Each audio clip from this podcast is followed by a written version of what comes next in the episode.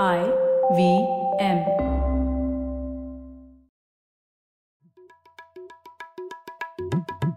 भाई हम हिंदुस्तानियों को बतियाना बड़ा पसंद है। बंगाली में अड्डा, उड़िया में खोट्टी, कन्नड़ा में हरटे और हिंदी में पुलियाबाजी। इस कला के लिए हमारी हर भाषा में एक शब्द है। हम तीनों तो अक्सर मिलकर पुलियाबाजी करते ही रहते हैं, तो हमने सोचा आपको भी इसमें शामिल कर लिया जाए। तो आइए प्रणय, सौरभ और ख्याति के साथ करते हैं पुलियाबाजी। हेलो सौरभ, कैसे हैं आप? एकदम बढ़िया प्रणय, तुम बताओ ख्याति? बस सब चल रहा है। अच्छा, आप बताइए। बस अरे आप दोनों बहुत खुश लग रहे हैं आज, क्योंकि हम लोग सोच रहे थे कि पुलियाबाजी में हम लोग को एक नया आ, सेगमेंट बनाना चाहिए, क्योंकि अक्सर हम लोग अलग अलग दे, देशों में कभी कभी मौका मिलता है जाने का, या अलग अलग जगहों पे जाने का मौका मिलता है। तो उसके बारे में हमारे क्या ऑब्जर्वेशंस हैं, क्या बदलाव देखे हमने, ये हमारे श्रोताओं के साथ शेयर करना शायद अच्छा होगा। और हम लोग श्रोताओं से ही पूछेंगे उन्हें मजा आएगा कि नहीं। तो इस सेगमेंट को हम लोग नाम देते हैं सफरनामा, पुलियाबाजी का सफरनामा। और बात करते हैं कुछ ऐसे विषयों पर, आपके क्या इम्प्रेशंस रहे कुछ जगहों पर जब आप रिसेंटली गए थे, उसके बारे में चर्चा करते हैं। तो शुरुआत इस बार करते हैं सौरभ से। सौरभ गए थे यूएस और थाईलैंड हालिया, ख्याति गई थी कीनिया, और मैं भी गया था यूएस एक महीने पहले।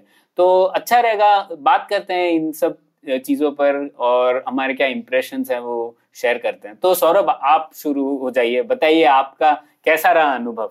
बिल्कुल, तो एक तो कोविड के बाद में वैसे भी यात्रा वगैरह पहले कम ही चल रही थी, तो अचानक से फिर शुरू हुई है।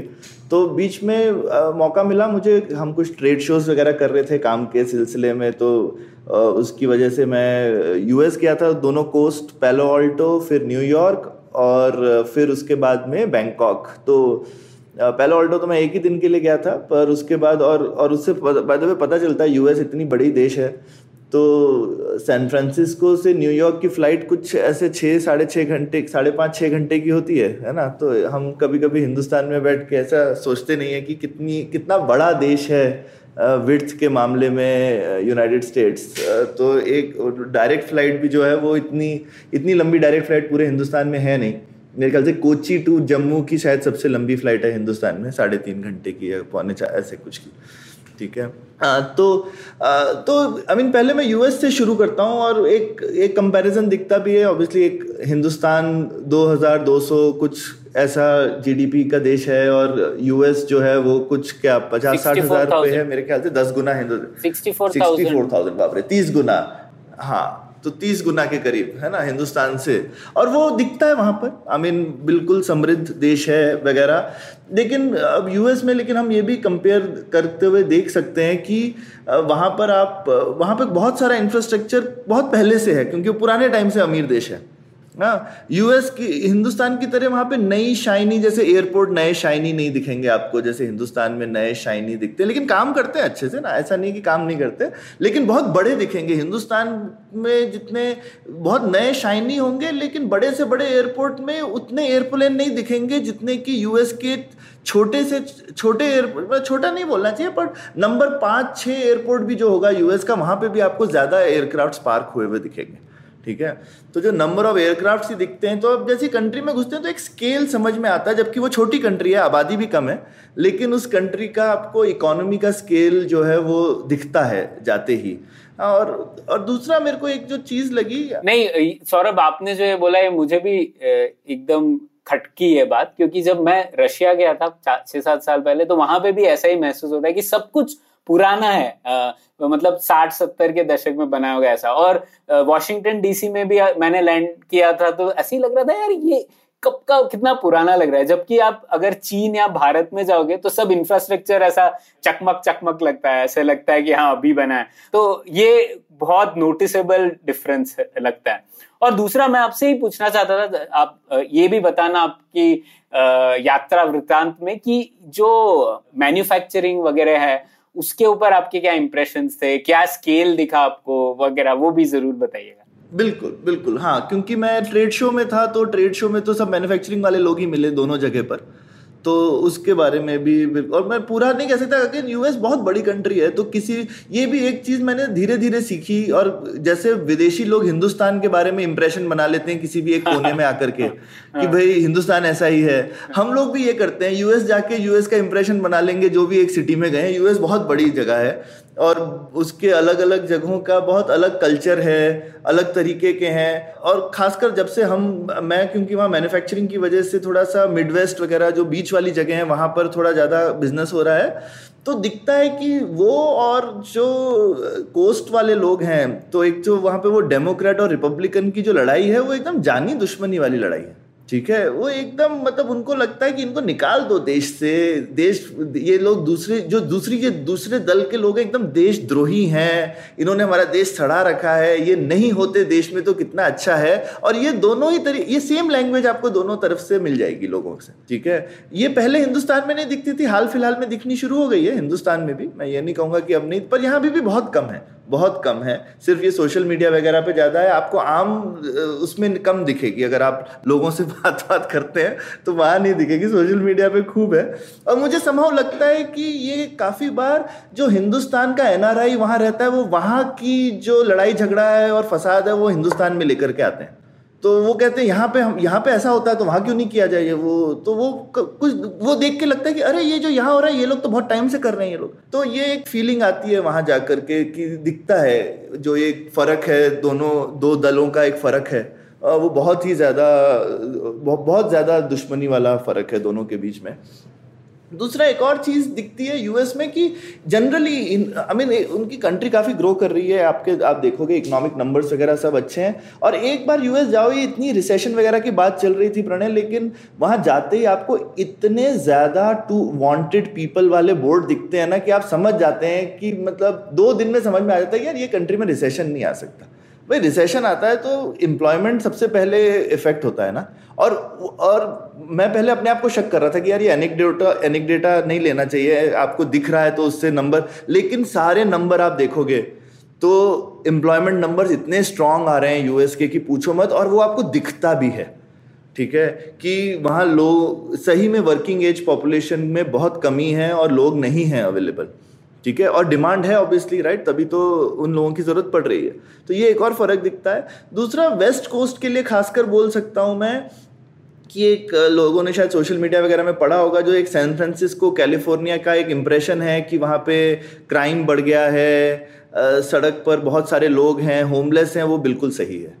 तो आपको सही में सड़क पर ऐसा लगता है देख करके कि गंदगी है, चोरी चकारी है, दोस्तों वोस्तों से मिलो तो उन लोगों ने बोलेंगे अरे पड़ोस में चोरी हो गई। जो ये चीज़ें आपको हिंदुस्तान में सुनने को कम मिलती हैं और दिखती भी नहीं है ऐसी जिस तरह से आपको अब इस बार मैंने देखी, मैंने यूएस में भी कभी नहीं देखे थे। आपको होमलेस पॉपुलेशन बहुत ज़्यादा यूएस में बढ़ गई है, तो आपको सही में थोड़ा सड़क पर चलते हुए कहीं कुछ कुछ जगहों पर अनसेफ लग सकता है। तो ये एक और चीज़ खासकर वेस्ट कोस्ट की मैंने नो, नोटिस करी सैन फ्रांसिस्को एरिया की। पालो ऑल्टो एरिया बहुत ही संपन्न अमीर एरिया है, वहाँ पे ऐसा नहीं लगता। और दूसरा एक और चीज़ एयरपोर्ट की मैं बोलूँगा प्रणय, एक और जो चीज़ दिखती है कि एयरपोर्ट बहुत फंक्शनल है हिंदुस्तान में। एयरपोर्ट एयरपोर्ट के अलावा हिंदुस्तानी सरकार की तरह बहुत कुछ करना चाहते हैं ना, वो शॉपिंग मॉल भी है, रेस्टोरेंट भी है, ठीक है, जो जो कि यहाँ आपको दुबई और सिंगापुर और इस साइड के एयरपोर्ट्स में दिखेगा। लेकिन वेस्टर्न कंट्रीज़ के मैंने देखा है एयरपोर्ट वो बने हैं कि भाई आप फटाफट अपनी फ़्लाइट पकड़ सको, जाओ, या एयरपोर्ट का काम है फ़्लाइटें पकड़ना, फ़्लाइट से उतरना, निकलना, वो काम ये अच्छे से करते हैं, ठीक है। लेकिन यहाँ पे एयरपोर्ट एक रियल एस्टेट वो बन गया है क्योंकि हमने शायद दुबई, सिंगापुर जो कि ट्रांजिट सिटीज़ हैं तो शायद उनको करने की ज़रूरत है, वो लोग ट्रांजिट पैसेंजर से पैसा कमाना चाह रहे हैं। इंडिया के एयरपोर्ट ट्रांजिट नहीं है, लेकिन हमारे एयरपोर्ट उन्हीं मॉडल्स पे बने हुए हैं जहाँ पे हम शॉपिंग और ये सब जो है उस पर काफ़ी ज़्यादा फोकस है। जिस तरीके की जिस तरीके की शॉपिंग बैंगलोर के एयरपोर्ट के बाहर है मेरे ख्याल से, और खाने की जगह मेरे को लगता नहीं दुनिया का और कोई एयरपोर्ट बैंगलोर जैसा रिटेल स्पेस है एयरपोर्ट के बाहर, अंदर नहीं, ठीक है। इवन सिंगापुर, थाईलैंड वगैरह में आपको नहीं दिखेगा वैसी वाली चीज़, ठीक है। तो ये एक और मैंने काफ़ी फ़र्क चीज़ देखी। और दूसरा न्यूयॉर्क में आकर के एक एक जो चीज़ लगी कि सही में सब कुछ इतना सैन फ्रांसिस्को में नोटिस नहीं किया, पर सिटी में घुसते ही लगा कि यार सिटी पुरानी है, ठीक है, तो एक एक ऐसी फीलिंग आई कि मतलब रोड टूटी हुई हैं थोड़ी बहुत पहले से ज्यादा, राइट, लेकिन इकोनॉमी अच्छा कर रही है। मेट्रो थोड़ी हाँ। गंदी फील करती है, मतलब चलती हाँ, तो है लेकिन ऐसे थोड़ी सी गंदी फील करती है, जो शायद दिल्ली मेट्रो ज्यादा साफ सुथरी दिखती है। हाँ हाँ हाँ बिल्कुल आप ठीक कह रहे हो। तो वो ओवरऑल उनकी सब सब चीज़ें क्योंकि बहुत पहले की हो गई, तो उनका इंफ्रास्ट्रक्चर रिफ्रेश बहुत टाइम से पेंडिंग है, और आई थिंक उनकी इंटेंजिबल इकोनॉमी जो है ना वो ज़्यादा अच्छी कर रही है, फाइनेंशियल, टेक, जो दिखता नहीं है। तो एक बहुत फ़र्क आ गया। आई थिंक अदृश्य इकोनॉमी बहुत अच्छा कर रही है, और जो दिखने वाली है वो देखने में जर्जर, पुरानी, जर्जर नहीं बोलना चाहिए लेकिन पुरानी तो डेफिनेटली, लाइक एट्टीज़ नाइन्टीज़ वाली फीलिंग आती है सब चीज़ें देख देख के। और और न्यूयॉर्क में भी होमलेसनेस बढ़ गई है, और इस बार मैं थोड़ा पैदल भी चला रात रात को। एक और मुझे चीज़ लगी जो यूएस के लोग भी बोलते हैं कि यूएस में रात को शहर में अकेले चलने में डर लगता है आपको, अगर आप गलत सड़क पर हैं। वो आपको बेंगलोर में, दिल्ली में, बॉम्बे में नहीं लगेगा, ठीक है। और ऐसा नहीं क्योंकि हम हिंदुस्तानी हैं, ये अमेरिकन लोग भी बोलते हैं कि हाँ हाँ हम भी बच के रहते हैं, हम भी सोच समझ के ऐसी जगह पे चलते हैं या वैसी जगह पे चलते हैं। तो ये एक और चीज़ जो है इस बार, पहले मैंने नहीं नोटिस करी थी पर इस बार मैंने नोटिस करी वहाँ पर। अब तो मैं बताता हूँ मेरा एक्सपीरियंस यूएस का, इससे जुड़ा हुआ है। मैं मैंने भी ये नोटिस किया कि जैसे हमारा समाज नया है पर आ, मतलब उनका समाज नया है पर इमारतें बहुत पुरानी हैं। हमारा समाज पुराना है पर हमारी इमारतें जो है रहती है शहर में वो बहुत नई दिखती हैं। आपको कोई भी मतलब पचास साल से पहले की इमारतें बहुत कम दिखेंगी, लेकिन आप सैन फ्रांसिस्को में अगर जाएंगे, सिर्फ बंबई में, हाँ आप सैन फ्रांसिस्को में जाएंगे तो आपको नाइनटीन ओ सिक्स के वो जो फायर हुई थी और अर्थक्वेक हुई थी उसके बाद की जो बिल्डिंग्स है वो दिखेंगी। तो ये कंट्रास्ट बहुत दिखता है कि किस तरीके से तब का इंफ्रास्ट्रक्चर, शायद तब इतना बड़ा इंफ्रास्ट्रक्चर पुश हुआ था कि वो सौ साल तक चल रहा है, काफी चीजें। बिल्कुल वहाँ की पुरानी इमारतें भी वो उनका मेंटेनेंस भी अच्छा करते हैं कि वो अभी भी ढहा नहीं देनी पड़ रही है उनको, उसको कंटिन्यू करके यूज करे जा रहे हैं। ये भी एक एक चीज है शायद वहाँ पे, हाँ, इसलिए वो पुरानी दिखती है लेकिन फंक्शनल है। हाँ, और लेकिन मैनहट्टन बहुत ही ज़बरदस्त जगह है, वहाँ पे तो एकदम हमेशा कुछ ना कुछ चलता ही रहता है, रिपेयर वर्क वगैरह, क्योंकि इतना एक्सपेंसिव रियल एस्टेट है वो लोग चीज़ का फौरन जीर्णोद्धार कर देते हैं। क्यों, तो डिपेंड भी करता है कि आप कहाँ पे यूएस में है। एकदम अंदर से वो शायद बाहर से पुरानी लग भी रही होगी पर अंदर से एकदम it will be very nice, functional. इस बार मैं एक नंबर देख के चौंक गया था, एक नया हडसन बे करके जो उनके पुराने डॉक्स थे उस एरिया को अब उन्होंने डॉक्स हटा दिए वहाँ से, शायद कहीं बाहर बार करती होंगे शहर से, तो वहाँ नया रियल इस्टेट बूम हो रहा है। प्रणय, तीन सौ डॉलर पर स्क्वायर फुट रेंटल, ठीक है। तो ये नंबर सुन के मैं भी हिल गया, हाँ। लेकिन इस तरीके का, और वही आप मिडवेस्ट में चले जाइए तो दस डॉलर पर एनम, दस डॉलर भी मिलेगा। तो एकदम हाँ, तो वैसे जनरली यूएस काफी फर्क सस्ता है, लेकिन कोई एक दो ऐसे हॉटस्पॉट होंगे मैनहट्टन वगैरह के, वहां पे आपको बहुत बहुत महंगे महंगे जगह भी आपको दिख जाएंगी रेंटल वगैरह के पॉइंट ऑफ व्यू से। तो एकदम ये चीज़, ये ये एक और चीज़ मैंने नोटिस करी। और क्विकली तुम क्योंकि मैन्युफैक्चरिंग का पूछ रहे थे, तो मैं मैं न्यूयॉर्क में था तो वहाँ पे नॉर्थ ईस्ट के ज़्यादा मैन्युफैक्चरर आए, तो वहाँ पे यार काफ़ी स्पेशलिटी मैन्युफैक्चरिंग। प्रणय, एक चीज़ को देख के मैं काफ़ी, मेरे को लगा कि काफ़ी प्लास्टिक इंजेक्शन मोल्डिंग अभी भी यूएस के अंदर होती है, और मुझे लगा कि उसका अच्छा रीज़न है क्योंकि प्लास्टिक के पार्ट्स कभी कभी बड़े होते हैं, हल्के होते हैं, तो उसकी शिपिंग जो है वो महंगी होगी क्योंकि वॉल्यूमेट्रिक हो जाएगी, तो आप उतना हैवी, उतना आप भार का फायदा नहीं उठा रहे पर जगह वो खूब लेते हैं। और शायद उसमें ह्यूमन लेबर भी बहुत कम लगती है क्योंकि क्या, एक तरह से पैलेट निकाला, दूसरी साइड मोल्ड होगा और मोल्ड से आइटम फटफट निकलते रहेंगे, तो पर पीस में ह्यूमन लेबर का पोर्शन बहुत ही कम है, ठीक है।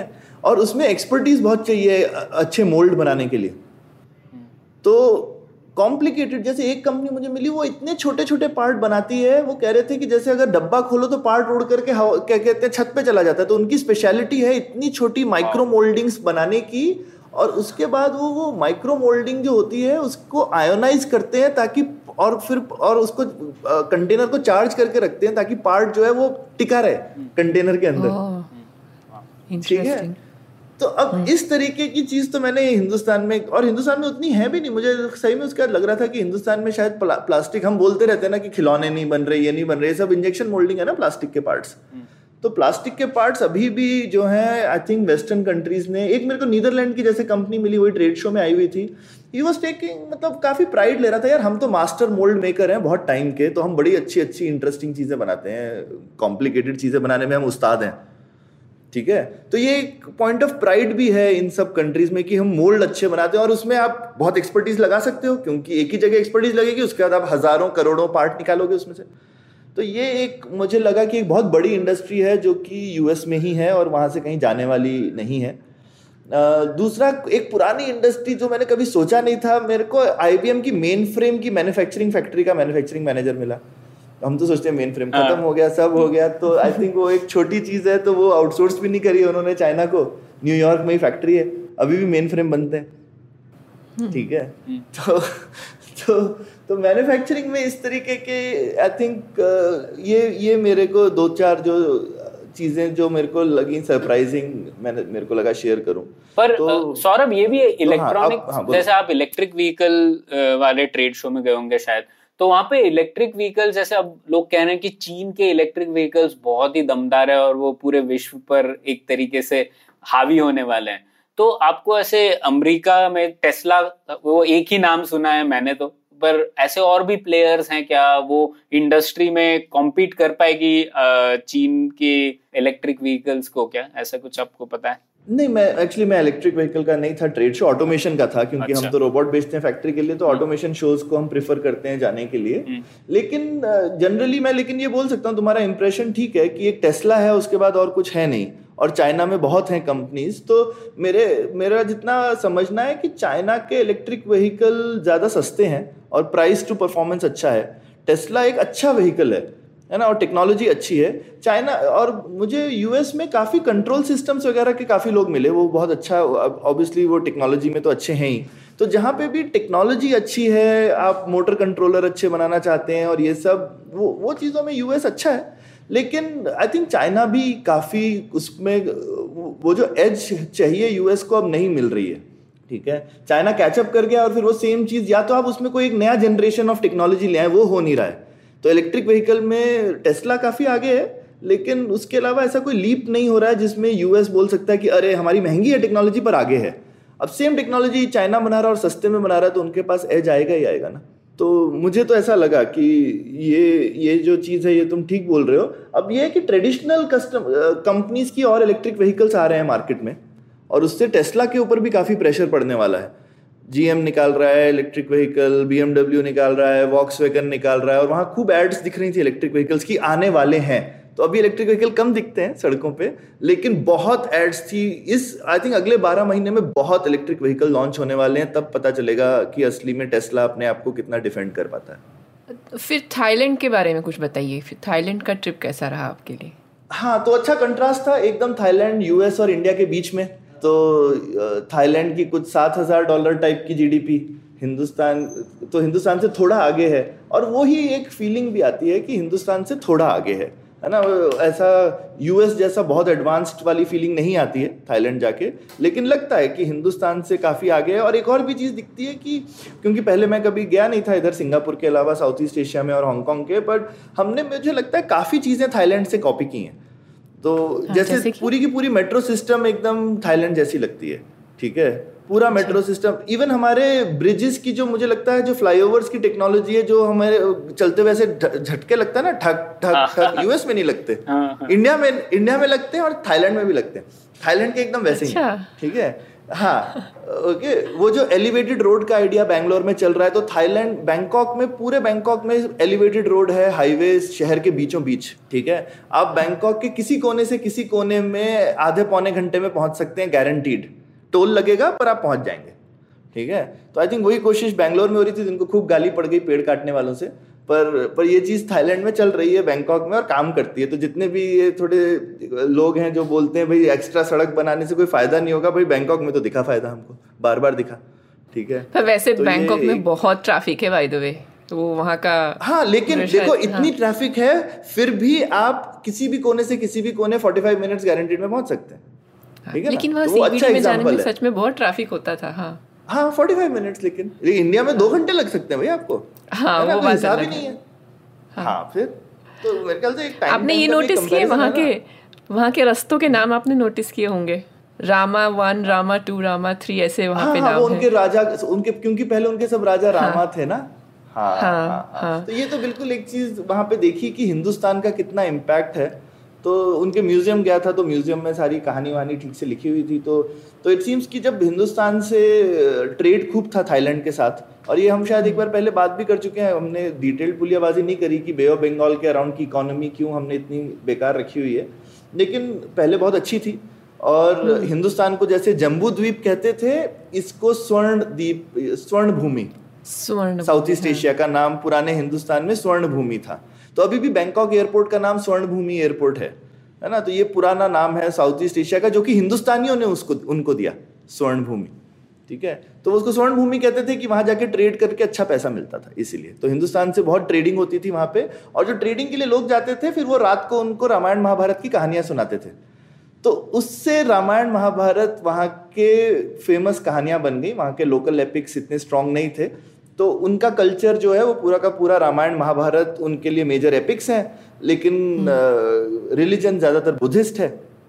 तो ये एक बड़ा इंटरेस्टिंग कॉम्बिनेशन है कि रिलीजन वाइज सब बुद्धिस्ट होंगे, लेकिन माइथोलॉजी जो उनको कहानियाँ और ये सब सुनते हैं माइथोलॉजी के नाम पे, वो सारी रामायण और महाभारत की। उनके एयरपोर्ट पे समुद्र मंथन बना हुआ है, उनके क्या कहते हैं आर्ट म्यूजियम में द्रौपदी चीरहरण की पेंटिंग, भरत और क्या कहते हैं शकुंतला की पेंटिंग, या फिर गणेश जी इसको व्यास व्यास गणेश जी को डिक्टेशन करा रहे हैं महाभारत की, इस चीज़ की पेंटिंग। तो इस तरीके के टॉपिक्स जो हैं खूब वहाँ पे बहुत अच्छे से उन लोगों ने बनाए हुए थे उनके कंटेम्प्रेरी आर्ट म्यूजियम में। पुरानी पेंटिंग्स नहीं थी, ये पिछले दस बीस साल की बनाई हुई पेंटिंग्स थी सारी की सारी।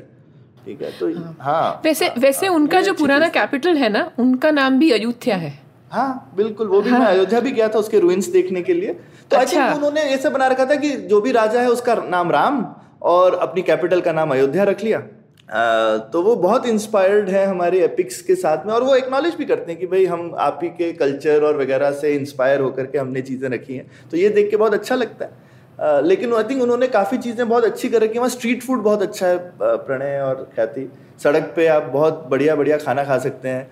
Uh, मंदिर वगैरह हम देखने गए, पर हिंदुस्तान के मंदिर अलग लेवल के हैं, तो वो मेरे को ठीक है टूरिस्ट स्पॉट के नाम पे। इंफ्रास्ट्रक्चर अच्छा है तो इसलिए जाने में आसानी होती है वगैरह वगैरह, वो अच्छी चीज़ है।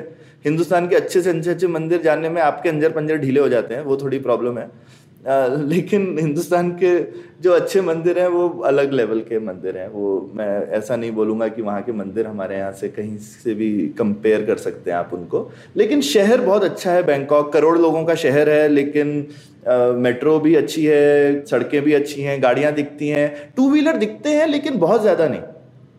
ठीक है, अच्छा। हिंदुस्तान जैसा नहीं है, टू व्हीलर्स उतने ज़्यादा बिल्कुल भी नहीं दिखते हैं। और टुक टुक सब लोग बोलते रहते हैं अरे टुक टुक अरे टुक टुक सिर्फ टूरिस्ट के लिए चलती है, सारे लोग टैक्सी यूज़ करते हैं। ठीक है, तो auto auto auto tuk tuk type नहीं है, उन्होंने वो सब पीछे छोड़ दिया। अब सिर्फ जैसे न्यूयॉर्क में रिक्शा चलता है ना, साइकिल रिक्शा, ठीक है, dollar a minute, okay okay, हाँ पर मिनट एक डॉलर लगता है। ठीक है, सैर सपाटे के लिए आप जा सकते हैं उसमें। तो वैसा ही टुक टुक चलता है यहाँ पे, अब सिर्फ टूरिस्ट लोगों के लिए, आम पब्लिक नहीं यूज़ करती। और वहाँ ढाबे होते हैं प्रणय, तो मैंने ढाबों में खाना खाया, लोकल थाई ढाबों में, और अच्छे होते हैं बहुत, बहुत हाइजीनिक वगैरह, और खूब कैश खूब चलता है। जितनी भी स्ट्रीट इकोनॉमी है, सड़क के आसपास ठेले ठेले और इन सब में देखेंगे तो कैश चलता है। गांजा लीगल है, आपको जगह जगह बहुत अच्छी गांजे की दुकानें दिखेंगी। ठीक है, एकदम जैसे लगेगा सैलून टाइप की, दूर से देखने में लगेगा कि बहुत अच्छी सी गांजे की दुकानें हैं, तो उन्होंने लीगलाइज कर रखा है गांजा। और क्या कहते हैं दूसरी, और मैंने क्या चीज़ नोटिस करी, कॉस्मेटिक्स स्किन केयर वगैरह की दुकानें बहुत थी, बहुत हिंदुस्तान में उतनी नहीं दिखती हैं, है ना। साउथ ईस्ट एशिया में आई थिंक इस चीज को लेकर के काफी है, तो बहुत थोड़ा सलून सलून कल्चर भी वहाँ बहुत ज्यादा स्ट्रांग है। बहुत सुबह सुबह सात बजे लोग पहले ऑफिस जाने से पहले सलून जाते हैं, फिर तैयार होकर ऑफिस जाते हैं। अरे मैंने सुबह ऑफिस जाते हुए लॉटरी टिकट खूब खरीदते हैं लोग। ठीक है। हाँ, अच्छा, तो ये, ये मैंने देखा कि लॉटरी टिकट हाँ। खूब खरीदते हैं, मैंने हर जगह देखा सब लोग सुबह सुबह लॉटरी टिकट खरीद रहे थे। और इवन एक मंदिर में लॉटरी टिकट बिक रहा था कि भाई मतलब ये क्या कहते हैं आपके लिए लकी होगा यहाँ पे, तो एक मंदिर के अंदर हाँ, लॉटरी टिकट बिक रहा था। तो लॉटरी खूब हाँ, है वहाँ। हाँ शायद यहाँ पे भी है उसका थोड़ा, मैंने यहाँ पे भी एक टेम्पल के पास देखा था, आई थिंक वो मंदिर में भगवान के पास चढ़ा के वो थोड़ा सा कि अच्छा नंबर आएगा उस टाइप का वो करते हैं कुछ। हाँ हाँ तो काफी तो तो काफी पूजा पाठी लोग हैं। सुबह दिखे भिक्षुक वगैरह लोग, भिक्षुकों को भिक्षा दे रहे हैं, बहुत भिक्षुकों को, तो वो वाली चीजें दिखती हैं। सड़क पे बैठ के प्रणाम कर रहे हैं, बहुत भिक्षुक का आशीर्वाद ले रहे हैं सुबह जाने से पहले। तो उस सेंस में रिलीजियस और कंजर्वेटिव सोसाइटी भी है। और पेवमेंट जो थे वो ठीक थे, हिंदुस्तान जितने बेकार नहीं थे, यूएस जितने अच्छे नहीं थे, लेकिन काम चलाऊ तो थे। ओके तो और और जितने ठेले थे उन्होंने चलने की जगह साइड में छोड़ रखी थी, किसी ने चलने की जगह ऑक्यूपाई नहीं करी थी। ठीक है, छोटा सा भी है तो छोटा ठेला लगाया था। हाँ हाँ नहीं, और ये जो ठेले भी होते हैं काफी बार बहुत छोटी चीज़ें जैसे फ्रूट्स वगैरह भी बेचने के लिए वो छोटे छोटे ठेले लगा के रखते हैं, लेकिन वो इतना हाँ। साफ सुथरे तरीके से रखते हैं, आपको बिल्कुल ऐसे झिझक नहीं होगी कि ये गंदा होगा या उस टाइप का, काफ़ी ठीक ठाक रहता है। नहीं, हम तो हिंदुस्तान के ठेले में भी नहीं झिझकते हैं, पर वहाँ हम तो नहीं झिझकते लेकिन अगर मतलब वहाँ तो वैसा झिझक हाँ, नहीं है, हम तो काफी खा लेते हैं, ऐसा कुछ नहीं। अच्छा, आप लोगों को, आप दोनों को मतलब औरतों की प्रेजेंस स्ट्रीट्स पे वगैरह भारत से ज्यादा देखी गया थाईलैंड में? हाँ मैं मैं उसी पे आने वाला था। ऑलमोस्ट सारा धंधा औरतें चलाती हैं यार एकदम। Right? ये पूरे साउथ ईस्ट एशिया का फीचर है by the way, I think ये पूरे साउथ ईस्ट एशिया के लिए ट्रू है। हाँ वियतनाम में भी हमने ये देखा था और सिंगापुर में ये तो ये है ही, मतलब ये, ये सारी जगह पे labour force participation of women is almost sixty seven seventy percent touch करता हुआ। सो इट इज सारे ठेले औरतें चलाती हैं यार वो। हाँ इंडिया में काफी अनकॉमन है, मतलब चलाती हैं औरतें ठेले, लेकिन वहाँ पे नाइन्टी परसेंट ठेले औरतें चलाती हैं। ठीक है, तो तो सड़क पे बहुत दिखती है। चाइल्ड केयर वगैरह का क्या फंडा होता है? चाइल्ड केयर का तो मैं इतना नहीं बता सकती हूँ, पर मुझे ये पता है कि वहाँ पे खाने वाला काम जो है ना उन्होंने थोड़ा आउटसोर्स कर दिया है एज अ पूरे साउथ ईस्ट एशिया में। तो हॉकर सेंटर, आपने जो बोला ना ठेले का कल्चर, वो हॉकर सेंटर कल्चर पूरे साउथ ईस्ट एशिया में है। और बहुत सारे लोग मतलब घर के घर के नीचे, तो मैं थोड़ा इसलिए बता रही हूँ क्योंकि मैं रहती थी, मैंने छः महीना रहा है थाईलैंड में। तो जो हमारा घर था उसके नीचे ही एक फ्लोर में पूरा हॉकर सेंटर था। तो वहाँ पे घर लेने से पहले लोग पूछते हैं आपको किचन वाला घर चाहिए क्या, मतलब ऐसे पूछते हैं तो हम तो इंडियन लोग हैं, नहीं हो तो भी काम चल जाता है। हाँ मतलब वो मानते हैं कि तुम्हें वो वाला नहीं चाहिए ना, मतलब हाँ कि ऐसे भी घर है जहाँ किचन ही नहीं है मतलब। और मेरे घर में भी जो था तो वो ऐसे बहुत ही छोटा सा, ऐसे एक बस रेलिंग टाइप का जो होगा उतना किचन टाइप का आपको मिलेगा उस टाइप का।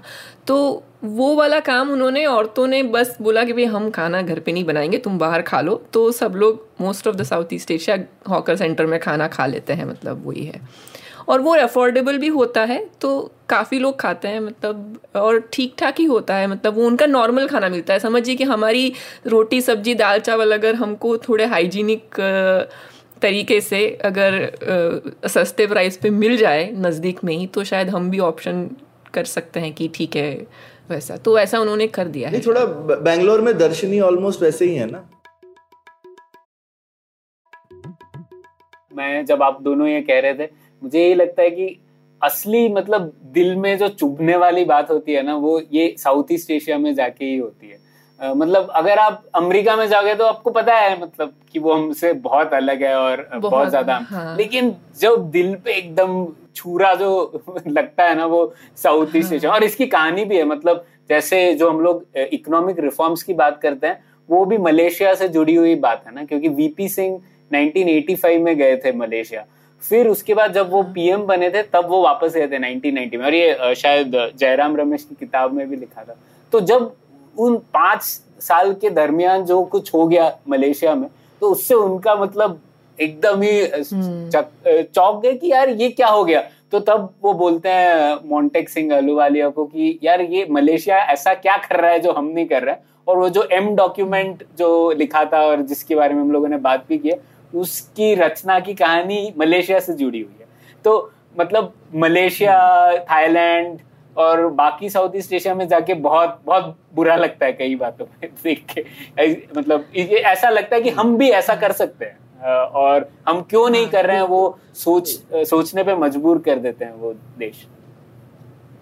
लेकिन मैं बोलूंगा एक चीज प्रणय, हम काफी वैसा सोचते हैं और आई थिंक ठीक सोचते हैं कि हर चीज हमको यूएस से क्यों कॉपी करनी है, ये शायद हमारे क्लोजर इकोनॉमी है तो जैसे हमने मेट्रो वहां से कॉपी करी या ये करी, पर हमको मैं तो जैसे उन्होंने ओवर ओवरहेड बनाई, अंडरग्राउंड कम बनाई, क्योंकि ठीक है सस्ती थी, काम चल रहा था ना, तो हमको न्यूयॉर्क की तरह अंदर ही बनाने की क्या जरूरत है, है ना। तो ये आई थिंक इन्होंने दिमाग लगाया और अब हमने उसको कॉपी किया। लेकिन मुझे लगता है कि हमको ये चीज नहीं कॉपी करनी चाहिए थी, हमको ये सोचना चाहिए था कि उन्होंने अपना दिमाग लगाया तो हम भी अपना दिमाग लगाएं, तो ठीक है। तो क्योंकि हिंदुस्तान एक अलग लेवल का देश है, ठीक है, और हिंदुस्तान की अलग चैलेंज है। हिंदू बैंकॉक एक करोड़ लोग का हो गया, शायद स्टेबल होगा, लेकिन यहाँ पे बैंगलोर ऑलरेडी सवा करोड़ है, शायद दो करोड़ हो जाएगा दस साल में। तो जो चीज बैंकॉक में चल रही है वो यहाँ सर्वाइव नहीं करने वाली है, बिल्कुल नहीं वो। और हम लोग तो बोलते हैं आइसोमॉर्फिक मिमिक्री सिर्फ अमेरिका और भारत के बीच में नहीं है, थाईलैंड और भारत के बीच में भी हो सकती है। तो हाँ। आ, हमें सॉल्यूशंस नहीं कॉपी करना चाहिए, पर हमें उनसे प्रेरणा तो मिल सकती है कि हम भी वहां उस तरीके का जीवन व्यतीत कर सकते हैं।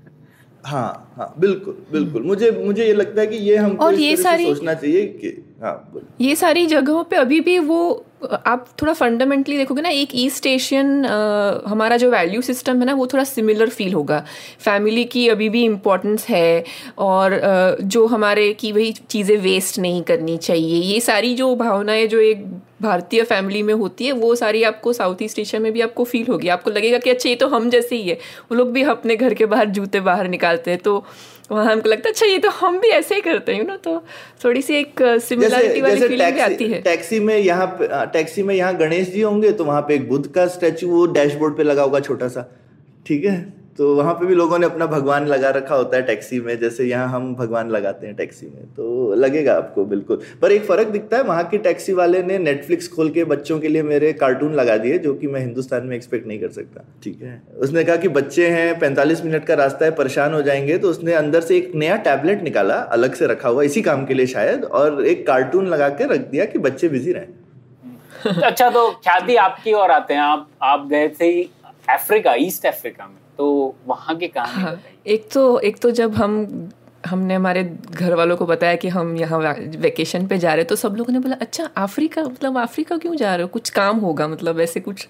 तो हमने बोला नहीं काम नहीं है, हम जेन्युइनली ऐसे ही घूमने जा रहे हैं। तो एक्चुअली हमारा भी जाने का रीज़न ये था कि हमारे कुछ फ्रेंड्स थे जो हमें बुला रहे थे, और हम लोगों को थोड़ी एक फीलिंग थी कि ठीक है पूरी दुनिया के बारे में तो हम जानते ही हैं, पर अफ्रीका एक ऐसी जगह है जहाँ हम बहुत कम जानते हैं। मतलब यूरोप के बारे में हमने फिल्मों में इतना देखा हुआ है, यूएस के बारे में सब लोगों को पता रहता है, तो पर अफ्रीका के बारे में हम सिर्फ दो ही जगह पे देखते हैं, एक बीबीसी में हम देखते हैं और कुछ न्यूज़ देखते हैं जिसमें कुछ नेगेटिव न्यूज़ ही होती है, और डिस्कवरी चैनल पे देखते हैं। तो हमारी मतलब हमारी पूरी imagination of what Africa is वो दो बकेट्स में आके रह जाती है। तो हमको लगा कि चलो ठीक है कुछ अलग जगह जाननी चाहिए, तो मौका हमने ट्राई किया। तो तो काफ़ी सारे मिथ्स तो ये है कि सबको लगता है कि अफ्रीका में गर्म ही होगा, मतलब हर जगह गर्म ही होगी, जबकि वो बहुत बड़ा कॉन्टिनेंट है। तो ऑब्वियसली इतना बड़ा कॉन्टिनेंट है तो कितना अलग अलग, जितनी ठंड गर्म जगहें हैं वैसी ठंडी जगहें भी है। तो हम लोग गए थे केन्या, जिसका कैपिटल है नायरोबी। तो नायरोबी एक्चुअली एक इक्वेटर पे है, पर वो सिक्स थाउजेंड फीट के एलिवेशन पे है, तो इसलिए काफ़ी ठंडा है। तो एक्चुअली और उसका स्टोरी भी ये है कि ब्रिटिश लोग आके नायरोबी में बसे, उसी का रीज़न ये था कि उनको लगा रही है तो इतना अच्छा वेदर है तो यहाँ हम रह सकते हैं करके वो लोग ने आ, हाँ, हाँ, उनका हिल स्टेशन भी कैपिटल है, हाँ, जैसे शिमला बनाने की हाँ हाँ तो इनफैक्ट नायरोबी में आपको जाके यही फीलिंग आएगी कि शिलोंग गए हो या लोनावाला की कहीं पे जगह जा रहे हो। तो घर भी बड़े क्यूट से और बहुत सारा कॉलोनियल, क्योंकि अच्छा उसकी हिस्ट्री में थोड़ा सा जाए तो ये बहुत, नायरोबी बहुत रीसेंट जगह है, मतलब इवन एज अ सिटी वो एक्चुअली एक रेलवे स्टेशन में से वो एक सिटी बना था, और वो वो भी early nine early twentieth century में, मतलब नाइनटीन टेन नाइनटीन उसके आसपास वो भी छोटा सा जगह था और वो उसमें से डेवलप हुआ है। तो ज़्यादा से ज़्यादा जो बिल्डिंग्स हैं वो सारे कॉलोनियल रूल के टाइम बनी हुई बिल्डिंग्स हैं। तो हम वो सारी बिल्डिंगें देखते तो हमें लगता है कि अरे यार मतलब ये कहाँ आ गए, कोई और ही जगह है, तो अफ्रीका तो लग ही नहीं रहा हमारे दिमाग में, तो ऐसा लगता है। तो उस एंगल से वो काफ़ी अलग दिखता है।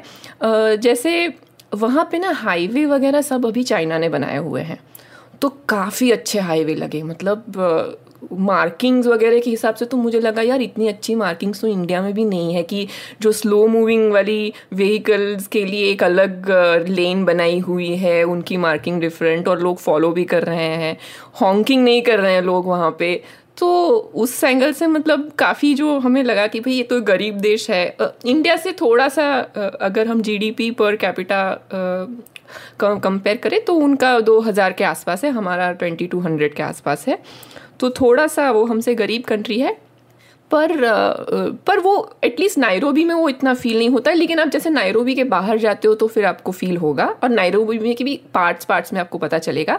ये चीज़ हमें पता चलेगी वहाँ पे कि बहुत Uh, ऐसा लगेगा कि या तो बहुत अच्छा है कुछ, या तो फिर वो काफ़ी uh, बुरी हालत में है। तो ऐसे जो बीच का जो एक मिडिल वो होता है ना, सेक्शन ही गायब है, मतलब इवन लोगों की पॉवर्टी के एंगल से।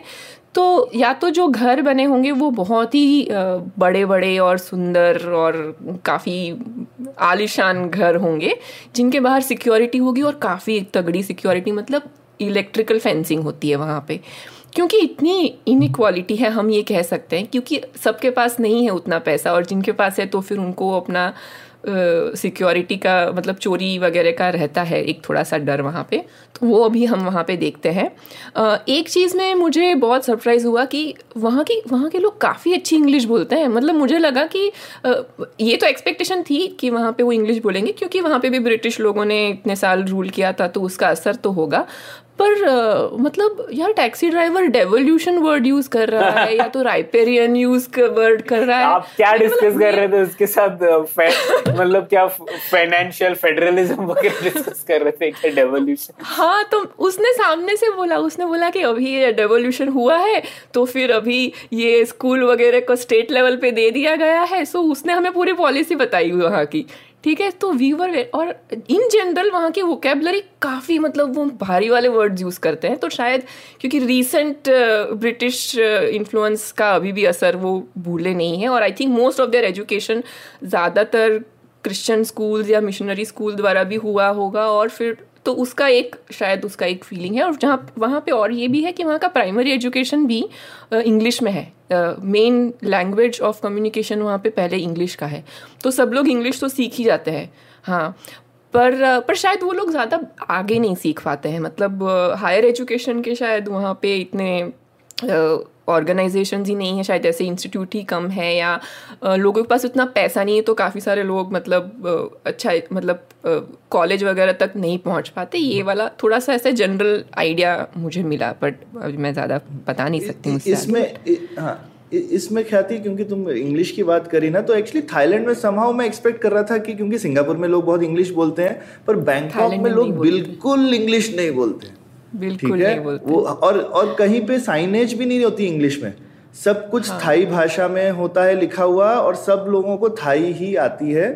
और इवन हम लोग तो क्योंकि ट्रेड शो में थे, तो इवन आई मीन कंपनीज वगैरह में भी जो है थोड़े कोई सीनियर दो चार लोग मिल जाएंगे जिनको इंग्लिश आती है, बाकी कोई इंग्लिश नहीं बोलता है। तो ऐसा भी नहीं है कि वाइट कॉलर लोगों को इंग्लिश आती है और सिर्फ टैक्सी वालों को कोई नहीं बोलता है। हाँ, तो भाई पूरा देश जो है और यहाँ पे अपनी लैंग्वेज में चल रहा है। वालों, घर में जो काम करने वालों, सब लोगों को इंग्लिश आती है। तो मुझे तो लगा कि यार कैसे वो हमें इंग्लिश के ऊपर मतलब कम्पीट कैसे नहीं कर पा रहे हैं, शायद वो चाबी कहीं खुली नहीं है उनके लिए, बट पता नहीं। तो ये सब था। और वहाँ पे भी ये मोबाइल मनी भी काफ़ी ठीक ठाक चल रहा है। एक एम-पैसा करके उनका एक ऐप है जो काफ़ी ठीक है, मतलब सब लोग वहाँ पे यूज़ कर रहे हैं। हम लोगों को भी मतलब वी वर तो एम-पैसा से एम-पैसा से ही यूपीआई इंस्पायर हुआ था ना ख्याति? एम-पैसा यूपीआई ऐसा है क्या? मुझे नहीं पता। हाँ, अच्छा, हाँ, एम-पैसा जो है वो यूपीआई से भी पुराना है, लेकिन यूपीआई क्योंकि सरकार इन्वॉल्व थी, और एम-पैसा आई एम नॉट रॉन्ग किसी सरकार का नहीं था, किसी टेलीकॉम कंपनी ने शुरू किया था वहाँ पे। सफारीकॉम, तो उन्होंने वो जो आपका प्रीपेड वाला है ना, हाँ, तो उनका जो हाँ. जो टेलीकॉम वाला पैसा होता है ना, जो प्रीपेड क्रेडिट्स होते हैं, उन्होंने उसको करेंसी की तरह यूज करना शुरू कर दिया और हाँ, वो एम पैसा बन गया। लेकिन okay. हिंदुस्तान में आई थिंक क्योंकि बॉटम अप से हमने आर्किटेक्चर ठीक से सोचा, तो इसलिए यूपीआई का सक्सेस ज्यादा अच्छा है, पर हमारा इंस्पिरेशन था एम पैसा से भी। चलो, मुझे नया पता चला। हाँ, तो ये है, पर वहाँ पे है इनइक्वालिटी भी बहुत ज़्यादा है, वो दिखाई देती है। मतलब थोड़ा सा ही हम नायरोबी के बाहर जाते हैं तो गांव जो भी दिखाई देते हैं वो काफ़ी मॉडेस्ट है। मतलब अभी भी टिन के पत होंगे, सिंगल स्टोरीड हाउस ही होंगे मोस्टली, दो मंजिला इमारतें तो कम ही दिखाई देगी गांव में। लेकिन एक चीज़ मुझे अच्छी लगी वहाँ पर, जो गाँव में ना सबसे अच्छी बिल्डिंग पता है किस चीज़ की थी? स्कूल की।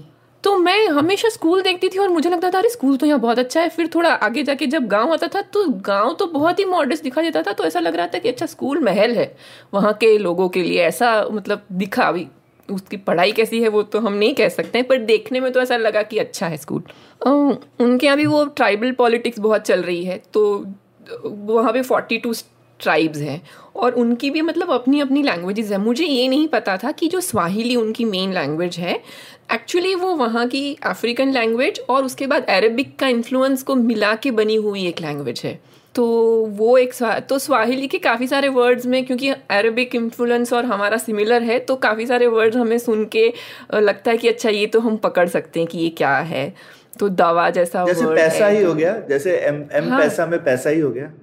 हाँ, अब उसमें हम ना बता नहीं सकते कि कौन सा वर्ड इंडिया से आया, क्योंकि यहाँ हमारा मतलब इंडियंस भी बहुत सारे गए हैं लेट नाइनटीन्थ सेंचुरी से, बहुत सारे इंडियन वहाँ पे बसे हुए हैं जो एक्चुअली गए थे वहाँ पे रेलवे लाइन कंस्ट्रक्शन करने के लिए।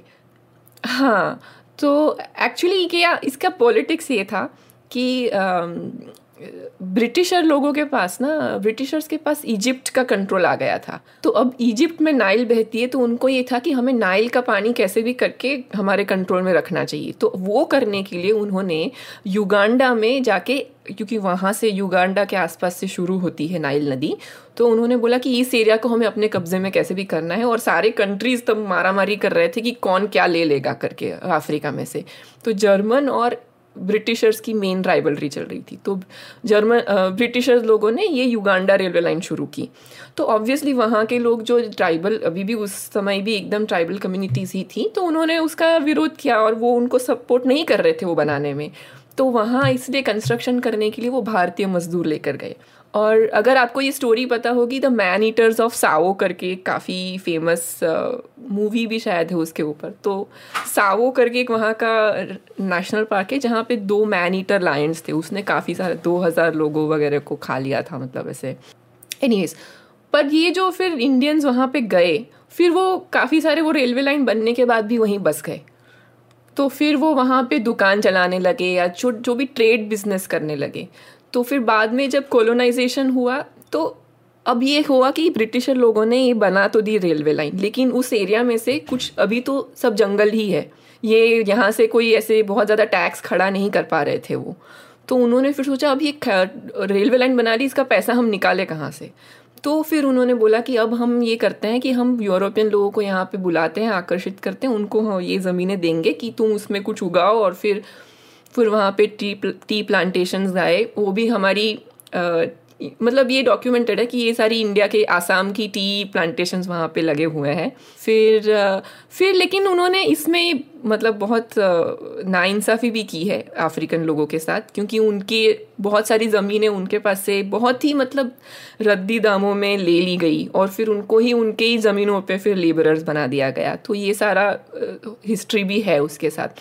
और उसके साथ फिर जो ये हायरार्की बन गई कि लैंड ओनर एक यूरोपियन, उसके पास ब्रिटिश इंडियंस जो आए थे वो क्लरिकल काम कर रहे थे और फिर उनके लेबरर्स अफ्रीकन लोग। तो ये जो हायरार्की है वो अभी भी कहीं ना कहीं बनी हुई है और वो उसको काफ़ी स्ट्रांगली फील करते हैं। वो जो एक इनजस्टिस उनके ऊपर हुआ है वो हमें आज अभी भी जब हम जाते हैं तो ये this is very alive in their in their conversation कि ये हमारे साथ ही हुआ है और इतनी सारी चीज़ें हमारे पास से ले ली गई। तो हिंदुस्तानियों के खिलाफ भी थोड़ा सा मन में उनके मन मिटाव है, है क्या कि भाई आप लोग तो हाँ इतना ज्यादा नहीं, पर उनको थोड़ा तो है क्योंकि वो उनसे ऊपर थे। मतलब हाँ। जैसे युगांडा से तो निकाल ही दिया था ना उन्होंने, जैसे युगांडा हाँ। में तो वो ईदी अमीन का हुआ था तो सबको निकाला ही शायद, है ना, ईदी अमीन। हाँ। पर पर सौरभ इसके ऊपर मैंने पढ़ा था कहीं कि कीनिया में इतना ज्यादा बैकलैश नहीं था, कंपेयर नहीं इतना नहीं था, हाँ, कम था। लेकिन अभी भी वहाँ पे जो बड़े बिजनेसेस हैं वो काफ़ी सारे इंडियन लोगों के हाथ में है, तो एक थोड़ा सा नेगेटिव सेंटिमेंट ज़रूर है कि कि इन लोग ने थोड़ा बहुत पैसा हम पे बना लिया और हम लोग नहीं कर पाए और हमारे रिसोर्सेज पे ये। बट उससे ज़्यादा अभी भी यूरोपियन लोग भी है वहाँ पे, तो अभी टी एस्टेट और वो सब चीज़ें अभी भी वहाँ पे यूरोपियन लोगों के हाथों में भी है, तो उनके ऊपर शायद उनको ज़्यादा, मतलब एकदम ज़्यादा डिटेल में तो उनकी पॉलिटिक्स हम नहीं जानते हैं। पर उन्होंने नेशनलाइज नहीं किया बेसिकली, अभी उन्होंने नेशनलाइज नहीं करी है अपनी पुरानी यूरोपियन वाली चीज़ों को। हाँ पता नहीं। हाँ एक मापदंड है जिससे कि किसी भी देश की सोसाइटी के बारे में कुछ बहुत कुछ पता पड़ता है, रॉन्ग साइड पे लोग गाड़ियाँ चला रहे कि नहीं, थाईलैंड और कीनिया में। थाईलैंड में तो बिल्कुल नहीं, बहुत अच्छे से रोड का फॉलो करते हैं। और एक तो मार्किंग, यार मेरे को लगता है यार तुम रोड में मार्किंग बना दो ना, आदमी अपने आप उसके अंदर चलाने लगता है। हिंदुस्तान में मार्किंग नहीं होती, फिर हम लोगों को गाली देते रहते हैं।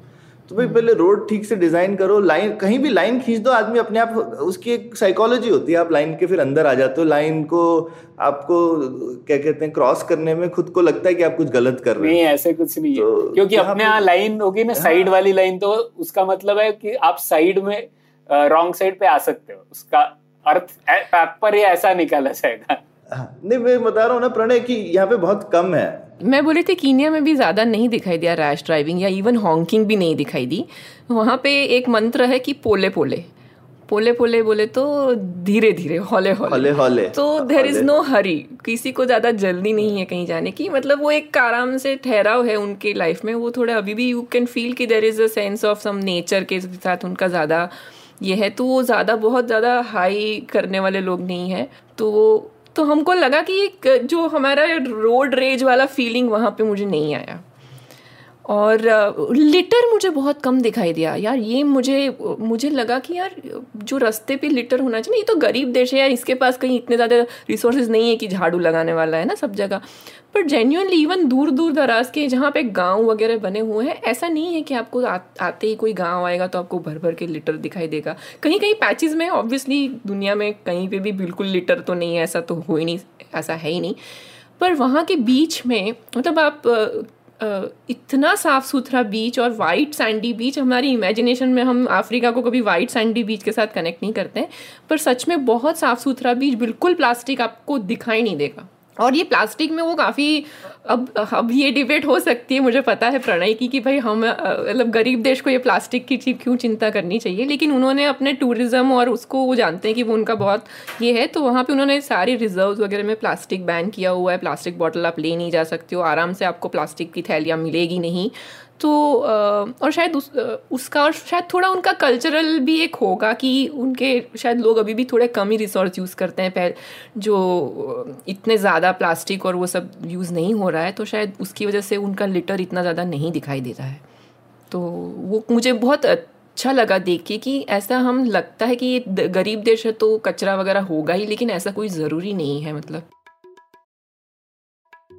नहीं, साफ सफाई तो हर कोई रख सकता है। मुझे तो लगता है कि हिंदुस्तान का गंदगी का रीज़न बिल्कुल भी गरीबी नहीं है, यहाँ पे लोगों को लगता है कि सफाई किसी और की जिम्मेदारी है, इसीलिए सफाई नहीं हाँ। है, इसीलिए नहीं है कि गरीब है, वो बिल्कुल रीज़न नहीं है। सबको लगता है सफाई, क्योंकि पुराने ज़माने से है, क्योंकि हमने तो कास्ट में ही बांट दिया, एक कास्ट है जिसको सफाई करनी है, तो हमने कर लिया तो फिर हम उस कास्ट के नहीं हो जाएंगे। तो ये हाँ। मुझे लगता है हिंदुस्तान में कुछ भी चीज़ बहुत अलग दिखेगी ना पूरी दुनिया से, तो उसका कारण ढूंढने में कहीं ना कहीं कास्ट सिस्टम में दिख जाएगा। वही मतलब जो आ, हम कहते हैं ना कि हम भारतीय हैं, जो बड़ा आ, हम है, आ, वो शायद हम में नहीं आया। तो आ, हर चीज हमारे एरिया में जो हम लोग एज हम डिसाइड करते हैं, वहाँ तो अच्छा ही होता है। लोग अपने घर के सामने कितना साफ रखते हैं, कितनी भी गरीबी हो, आ, आपको तो दिखेगा कई जगह पर साफ सफाई वगैरह होगी हमेशा। लेकिन आ, जैसे ही आप आपके दायरे से वो बाहर चली गई चीज, उसके बाद वहां पे वो हम अप्लाई नहीं करता, तो उस पर आप कुछ भी कर सकते, मत्स्य न्याय हो जाता है। ठीक है, तो ये आप दोनों ने बात की, और कुछ इम्प्रेशन याद आया आपको इन दोनों की, इन दोनों जगह पर? Uh, मुझे ये ये याद है कि वहाँ पे ना केन्या में उनके प्रेसिडेंट का फ़ोटो हर बिजनेस में लगाना ज़रूरी है, तो ये थोड़ा सा पिक्यूलर सी चीज़ लगी। और एक चीज़ लगी जो मुझे थोड़ी, अभी मुझे उसका रीज़न नहीं पता, uh, नायरोबी में स्ट्रीट लाइट्स नहीं है, तो रात को ना सात बजे के बाद, हाँ, तो अब वो, अब हमारे जो दोस्त वहाँ रहते हैं उन्होंने मैं बोला कि वो नेचर को रिस्पेक्ट करते हैं, तो रात के टाइम पे नेचर के हिसाब से तो रहने से वो, उन्होंने बताया दूसरा रीज़न ये भी हो सकता है उनके पास इलेक्ट्रिसिटी की शायद कमी हो as a as a nation. तो स्ट्रीट लाइट है या जलती नहीं है? मोस्टली है ही नहीं, बहुत ही कम जगह पे थी, तो अंधेरा ही दिखाई देता है। और ठंडी जगह है तो रात तो काफ़ी ठंडा हो जाता है, तो वैसे ही सब लोग घर में चले जाते हैं, तो रात को एकदम सुनसान है, चलना जैसे बोला चलना थोड़ा सा, लोग बोलते हैं कि आप चलो मत, खास करके अगर आप फॉरेनर हो तो वहाँ पे उनको चलने को बोलते हैं कि भाई आप लोग तो मत चलो, आपके साथ तो कुछ चोरी चकारी हो जाएगी। पर ये एक थोड़ी सी चीज़ लगी जो थोड़ी अच्छी नहीं थी। बाकी इस मामले तो... में बैंकॉक जो है वो काफ़ी सेफ जगह लगी यार। आई I मीन mean, इतनी टूरिस्ट, हाँ। काफ़ी बार होता है ना टूरिस्ट जगह थोड़ी सी चोरी चकारी वाली होती हैं, टूरिस्ट लोग सावधान रहें, आ, लेकिन बना ये बैंकॉक में बिल्कुल ऐसा नहीं था। आप पेरिस, रोम वगैरह जाओ तो आपको लगता है कि सतर्क रहो ना, आपके साथ कुछ ना कुछ होगी चाल चालसाजी। वैसे ये चीज़ मैं बताऊं तो बनारस जैसे काफ़ी गंदी जगह है, जो आई मीन वहाँ क्राइम व्राइम भी होगा, लेकिन टूरिस्ट के साथ कभी नहीं होता है, जब हो जाए तो न्यूज़ में आ जाता है। हाँ हाँ, वहाँ के लोगों को एकदम ये रहता है कि भाई टूरिस्ट जो है वो हमारी आजीविका है, उसके साथ तो हम कभी कुछ नहीं कर सकते। तो लिटरली थोड़ा अतिथि देवो भव टाइप है फीलिंग। आपको बनारस में as a tourist you are one of the safest person, कभी आपको कुछ नहीं होगा, आप कहीं किसी रात के किसी टाइम किसी गली में चले जाइए, आप आप एकदम सेफ हैं बनारस में। मुझे ना मुझे ये आ, मुझे ये केन्या की हिस्ट्री थोड़ा सुनने के बाद मुझे ऐसा लगा कि आ, शायद हमारे यहाँ क्योंकि पहले से एक प्रॉपर गवर्नेंस सिस्टम बना हुआ था, राजा महाराजा ही सही जो हमें खून चूस रहे थे वो अपने अलग तरीके से, लेकिन वो एक बफर बन गए कोलोनाइजेशन कोलोनाइजेशन और जो आम जनता है उसके बीच में। तो जिस लेवल का एक्सप्लॉयटेशन अफ्रीका का हुआ उस तरी उतने लेवल का हमारे देश में नहीं हो पाया, क्योंकि शायद ये हमारे जो राजा वगैरह थे वो उनके बफर आ के वो उन्होंने शायद वो एक मैकेनिक्स बदल गया वो कहानी का। हाँ नहीं, वो बेसिकली एक ट्राइबल देश का आप जिस तरह से एक्सप्लॉइट, जैसे हिंदुस्तान में भी होता है, हम हिंदुस्तान हाँ। ही स्टेट ही जो ट्राइबल लोगों के साथ में हाँ। व्यवहार करती है वैसा बाकी लोगों के साथ नहीं कर पाती है। तो ये हिस्ट्री में भी होता है हमेशा कि जो इक्वल बहुत ही ज़्यादा अनइक्वल सोसाइटीज़ मिलती हैं तो फिर उसके रिपरकशन अनइक्वल जो बहुत कम वाली सोसाइटी जो जो जिसका पलड़ा नीचे होगा उसके लिए बहुत भयावह हो जाते हैं। और वो सेम कंट्री में भी हो सकता है, हिंदुस्तानी हिंदुस्तानी के बीच में भी हो जाता है, तो यहाँ पे तो फिर यूरोपियन और अफ्रीकन के बीच में होगा ही होगा।